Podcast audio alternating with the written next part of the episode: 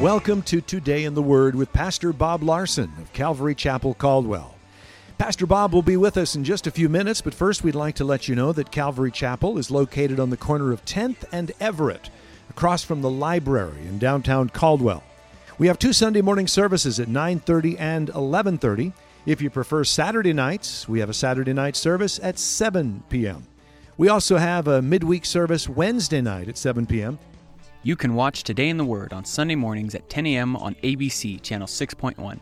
Join us as we broadcast Calvary Chapel Caldwell's Sunday morning church services, where Pastor Bob teaches you how to apply the truths in your Bible to your everyday experiences so that you might enjoy a better life. Today we're looking at 2 Corinthians 4:18. So if you have your Bibles open, let's read it together. While we do not look at the things which are seen, but at the things which are not seen. For the things which are seen are temporary, but the things which are not seen are eternal. We all know that there's a material world that we can see, and we know there is a spiritual world that the Bible tells us is eternal that you cannot see. And, and, so it's important for us to understand spiritual matters because they're eternal and they last forever, right? And, and so in our text today, there's a play on words. In verse 18, when it says, uh, we look at, and he's speaking about eternal things, the Greek word for look is scopeo, right? And uh, we get the English word telescope, microscope. And in the 80s, we had a term, hey, go scope it out, right? And so I don't know if it came from that Greek word, but uh, it means to focus in a way that you can focus on something to examine it in order to come to conclusions about examining the facts by focusing on something like you would do with a microscope, right? You would just focus in on it. And so Paul's telling us that we need to scopeo or focus on the unseen. And so in verse 18, where he says, uh, while we do not look, and that word is scopeo, scopeo at the things which are seen, but at the things which are not seen. For the things which are seen, now it's a different word, blepo, are temporary, but the things which are not seen are eternal. So in verse 18, where he says, when he's speaking about uh, seeing there of, of the, the things that we do see, the Greek word is blepo. And, and it means that you don't have to look at it, right? Your eyes, you just open your eyes and it's right in front of you. It's speaking about the world around us, all the things that we see. And, uh, you know, you don't have to work at blepoing anything. You just open your eyes and there they are.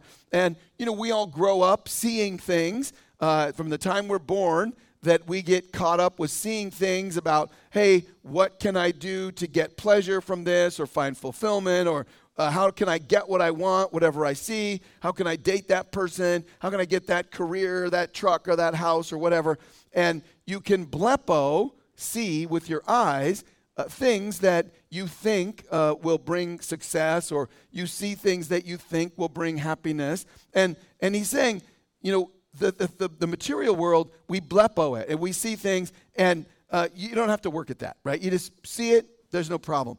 But when, he, when he's talking about the eternal, he's saying the eternal is not like that. You don't get the eternal by blepoing, right? You, you can't blepo the eternal. You can't just open your eyes and, and perceive it. He's saying you have to scopeo the eternal. In other words, you have to focus on it in such a way that you can uh, examine it, and, and we need to scopeo or focus on the things that are eternal uh, and, and, not the things that are temporal. And, and that's what his point is here that we need to focus on things, right? And so when you think about what you focus on, everybody focuses on something, right? Whatever it is.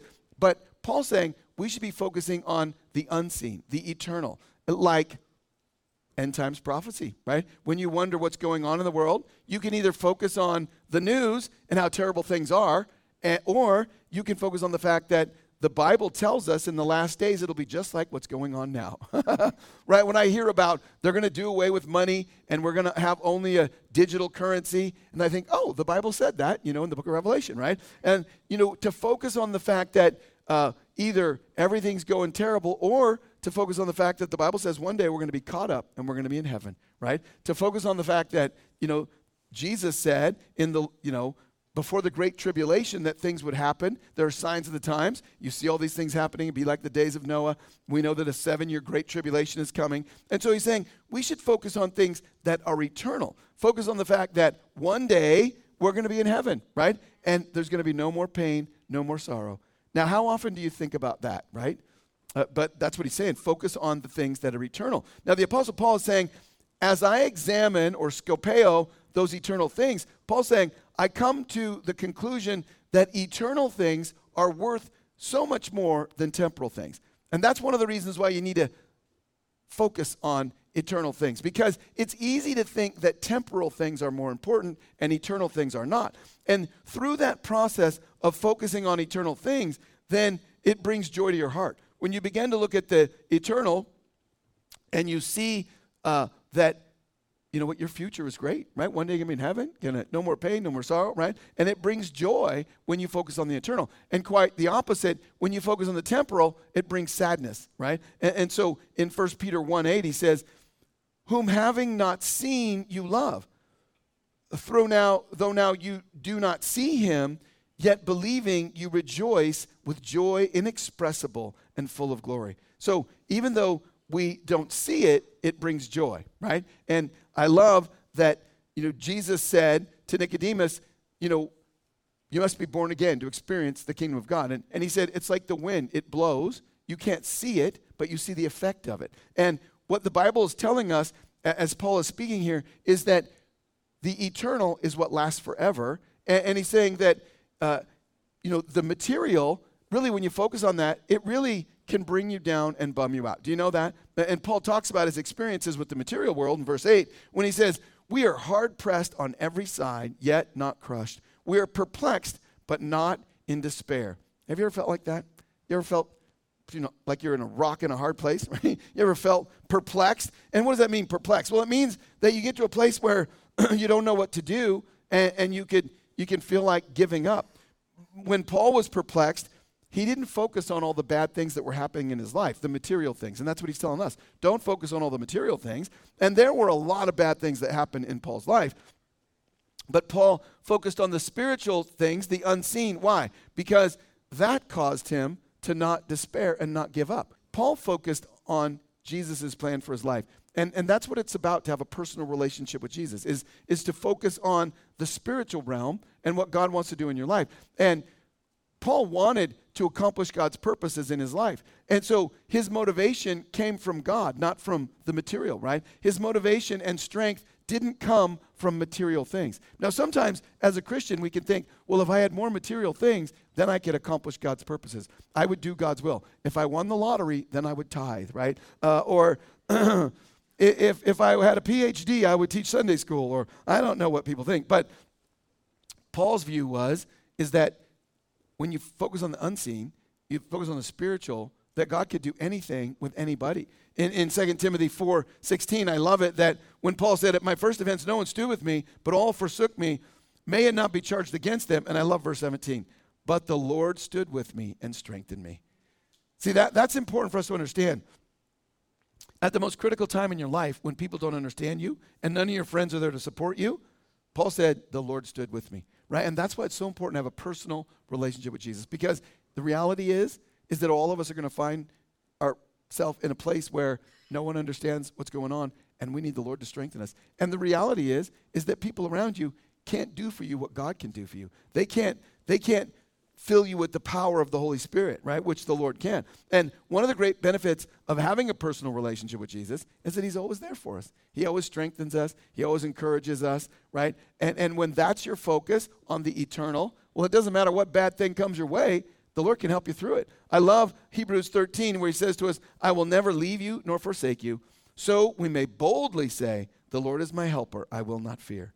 Can you say that today? Hey, I'm not going to be afraid because God is with me and, and the Lord is my helper. And that's why it's so important to go to church and to read your Bible and to be involved in the work of the kingdom. And it's so important to hear God's voice because all of us are going to find ourselves in, in times where things are difficult. Like Paul said in verse 8, he said, We're hard pressed on every side, yet not crushed. We're perplexed, but not in despair. Persecuted, not forsaken. Struck down, but not destroyed. See, Paul was between a rock and a hard place many times, but he wasn't crushed. He was perplexed, didn't know what to do, but wasn't in despair. He was persecuted, but not forsaken. He was discouraged, but he didn't quit. He didn't give up, right? He went through a lot of difficult things, and yet he speaks about joy all the time, right? How can that be? You know, we live in a country where we have more luxury, more entertainment, more wealth, more education than any group of people in the history of the world. And yet, we have an epidemic of sadness and discouragement.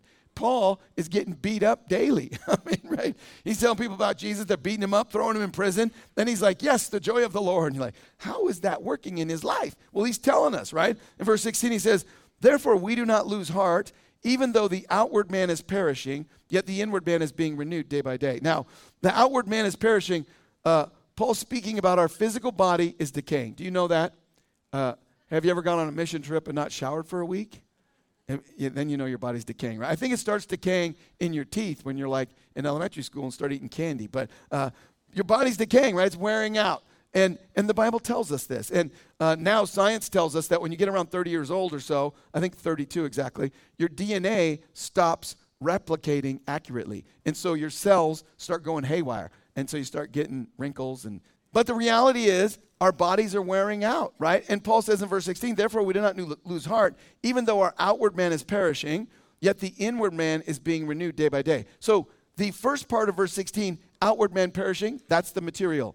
Inward man being renewed day by day, that's the spiritual, right? That's the eternal. And I'm sure there were days when Paul was physically, emotionally, spiritually exhausted, just getting, you know, conflicts, telling people about Jesus, getting beat up, all those things, all those hardships, and they wore him down physically. And so he writes that. And Paul recognized that because of the physical decay, that we need to be renewed internally, spiritually, right? And, and I think that's what Jesus was talking about in Luke 11, 3, where Jesus said, Give us this day our daily bread. When he said, Look, you need to pray this. And the idea is we're to be praying daily, we're to be dependent on the Lord daily. And in, in verse 35 of John 6, Jesus said to them, I'm the bread of life. And I think that there is the necessity for any believer, as we focus on the unseen, that Jesus said, Man shall not live by bread alone, but by every word of God. That we need to be renewed spiritually, right? We need to recognize Jesus is the bread of life. We need to come to him daily. And there is this contentment and satisfaction that comes through the bread of life that comes no other way. And it's spiritual, it's eternal. And we need to be nourished daily, in, in, inwardly. We're going to stop there because we're out of time. Thank you for joining us for Today in the Word. We'd like to share with you a couple of things that are going on here at Calvary Chapel. Calvary Chapel Caldwell is now hiring full time and part time positions for our exciting Calvary Kids Learning Center. If you enjoy working with children from newborn through kindergarten, please give us a call at 453 9653. Positions are Monday through Friday with our availability to fit your schedule.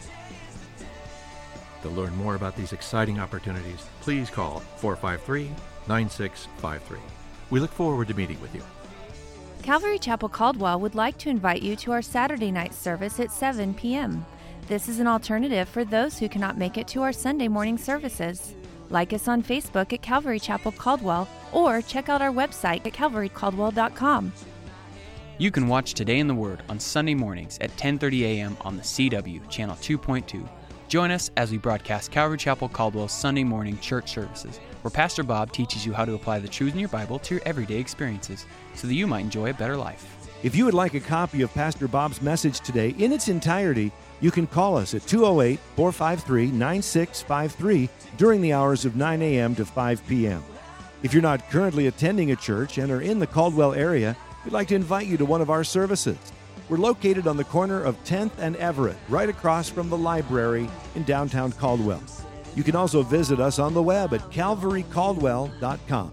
If today in the Word is ministered to you and you would like to support this radio outreach ministry, we encourage you to pray for us.